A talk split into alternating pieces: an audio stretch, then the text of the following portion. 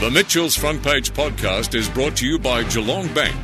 Listen live on 94.7 The Pulse, Mondays and Tuesdays from 9 till 11. With me on the line now, we've got James Taylor, the Associate Editor of the Surf Coast Times. Good morning, James. How are you? Good morning, Mitchell. Well, you've been very lucky, if we can say that, in your job, because you've got to cover some incredible election contests over the years, and it seems like we're set for another federal contest that will be very, very interesting.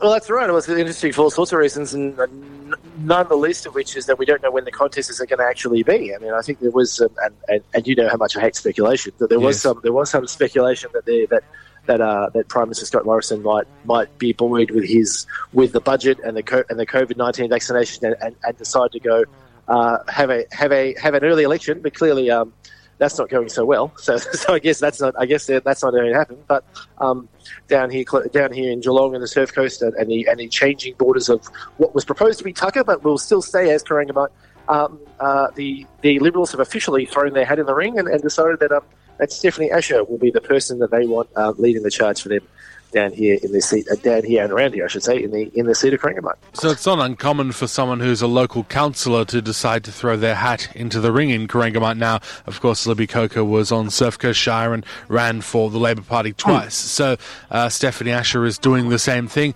A lot of talk about whether or not she should have to resign from council. Can you do both jobs at once? I'm not sure. I mean, it would probably, if you wanted to be honest, it'd be better for the constituents if she resigned and let someone else be there full-time, but I can certainly see why people don't do that. Yeah, it's one of those situations where there's no hard and fast rules, and Stephanie's certainly not breaking any rules right now by being both a City of Greater Geelong councillor and the mayor, and also the nominated candidate of a political party that's going to be standing at the next election, which is probably going to be in 2022. But you can understand why some people might think it is a little bit confusing and might find it a little bit hard to tell the difference when Stephanie's wearing her mayoral hat and when Stephanie's wearing her Liberal candidate for Corangamite hat. So it'll be interesting to see. When the first official sort of, this is Stephanie being a Liberal candidate, event, if you like, the sort of event happening, whenever that happens. I know the next time Sarah Henderson comes out and announces anything perhaps, and Stephanie's there, whether Stephanie's there in her capacity as the mayor, or whether Stephanie's there as her capacity as a Liberal candidate for Corangamite, and whether we will be able to tell the difference. I remember one day we did a program down at the Torquay Surf Museum, and we had Libby Coker on the program twice. Once she came on as the Anglesey Ward councillor, and then she went out and came back 30 minutes later to come on as the Labor candidate for Corangamite. So who knows? We may have to do that a couple of times with Stephanie Asher. Yeah, as long as everyone's very clear, that's everyone.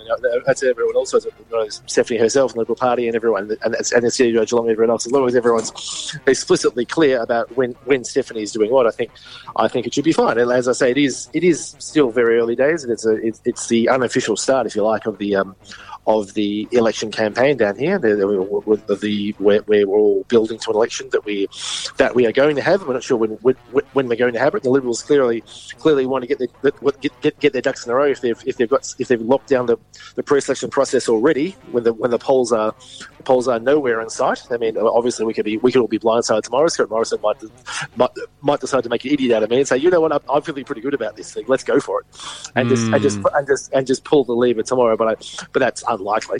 Well, I see the most recent news poll shows Anthony Albanese getting 78 seats, so that's enough for him to form government. So maybe they'll wait a bit. I think you're right. Yeah. I mean, like election spills, when you have the numbers, you use them, and the Prime Minister probably doesn't think he has the numbers yet. Speaking of numbers, I mean, why is it every time I go on holiday, the leadership or the deputy leadership of the country is called into question?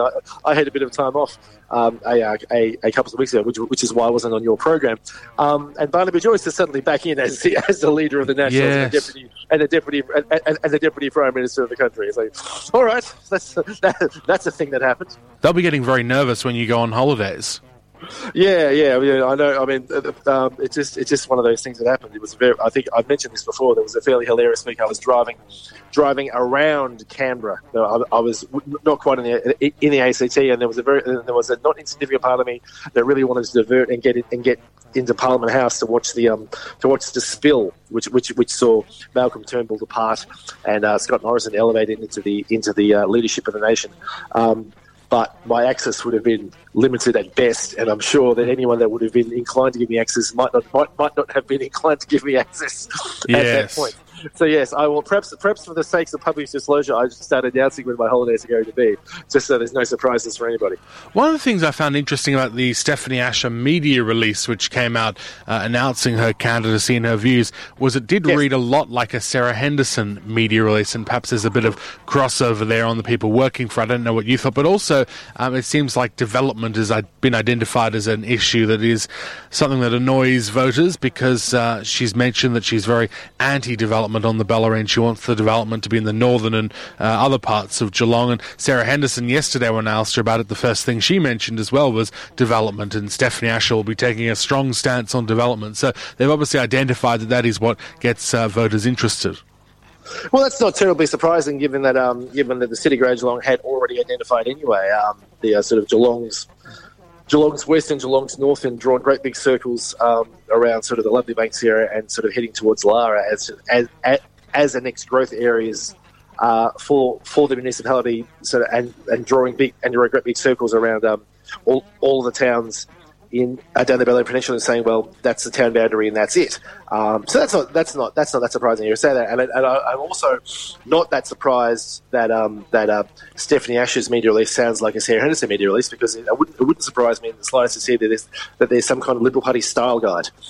So just for the sake of spelling and consistency and staying on message, which I think is probably going to be one of Stephanie's KPIs over the next little while. So the idea that you stay on message.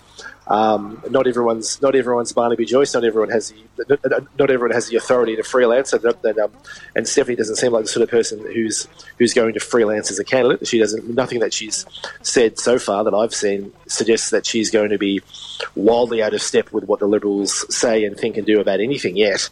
But we will watch and see what the next development, I guess, in this. Slowly, very slowly forming campaign is.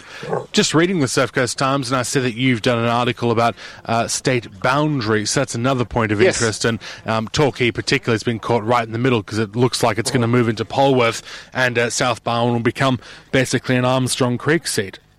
Yeah, pretty much. This is what population growth would do to you when you build a growth area that's effectively the size of Shepparton, 50 to 60,000 people just to the south of Geelong. That's gonna have consequences for your outer limits, and so there was always going to be a movement, and there's certainly going to be some wailing and gnashing of teeth to see Torquay and Jan Juc and Bellbrae more closely aligned with the regional seat of Colac rather than the regional seat of Geelong. But this seems to be what the Electoral Boundaries Commission wants to do, and these boundaries will kick in as of the fixed date for the 2022 state election, which I think will be November of next year. Correct. Last Saturday in November. There you go. So that's well and truly dusted, and and locked and ready to go, and close to happening. I think there might be another round of consultation before it actually becomes totally official, but I can't see them unless there's a really strong counter argument and a massive lobby effort from somebody, anybody, to sort of change that. That seems to be the way they're going, because, as you say, Armstrong Creek is enormous, and when you put that many people into a seat, you have to sort of start carving parts out of it and moving those parts next door. And in terms of just looping back to Stephanie Asher, but from a local government perspective, if she has to vacate her seat either before or after the election, we obviously go through the countback process, and you followed that very closely with Adrian Schoenfelder and James McIntyre. And I see that another newspaper has said that it's likely that the Greens candidate would replace Stephanie Asher, but I think they've made the mistake perhaps of just looking at primary vote, whereas when I actually looked at Stephanie Asher's preferences, which is how it works, it's based on the outgoing candidates' preferences, Elise Wilkinson and Tom O'Connor have way more votes than this the Greens candidate, Corey Wolvington. So it's going to be fascinating, because I know the Geelong Council, it's a very sort of tight balance between the different sides, and, you know, one person changing it could actually disrupt what we might call the balance of power. Well, that's right. Yeah, this is the interesting thing about countbacks and by-elections. Effectively, you have to pretend that the person that the councillor who isn't in the seat anymore isn't there anymore, and so you have to redistribute all their preferences and just basically start again from the start. So preference flows becomes very important, which is why, and I'll say this again, this is why preferencing, no matter what polls you're doing in local, state, or federal, is very important. Please don't donkey vote people. Please take very important consideration of who you're voting for and where, because you never know. One day your local councillor or your local state politician or your local federal politician might decide that they don't want to be in the job anymore, or they might want a different job, and so the whole process has to start again. And so the person who you thought was the second best or the third best candidate for the position, if they're not already a councillor already, might actually get a crack at it. So that's exactly right, and we'll wait to see. But, yeah, I wouldn't be backing in Corey Wolvington just yet. But, yeah, they seem to think that he's likely to be elected. My money would be on either Tom O'Connor or Elise Wilkinson, but I know you don't like to speculate. That's right, and I won't. But I'm sure both those people are keeping themselves available just in case. What's happening down on the surf coast? I'm sure when you get back from leave, you're just straight back into it and out on the reporting circles again. What's making news? I'd imagine there'd be a bit of angst about this COVID situation, and now we've got some exposure sites again in Victoria and new cases today. People would just be hoping that we're not somehow on a trajectory for another lockdown. Yeah, that's all in Melbourne, as I understand. I understand there's at least one apartment complex in Melbourne that's been entirely locked down, so just in case. I think it might have had, I think the figures overnight were 2 cases locally and 1 case from overseas. Correct. That sounds right. And so they've locked down the entire apartment complex just in case, just to one of those in those. Well, the only way we're going to stop this is to sort of jump on this really hard from the start. Clearly, it's too late to do that in New South Wales, which is why it's out of control. Which is why, as I understand, It was a removalist company, I think, that was in Sydney and then came down to Melbourne, and that's how COVID got back into Victoria. But hey, hopefully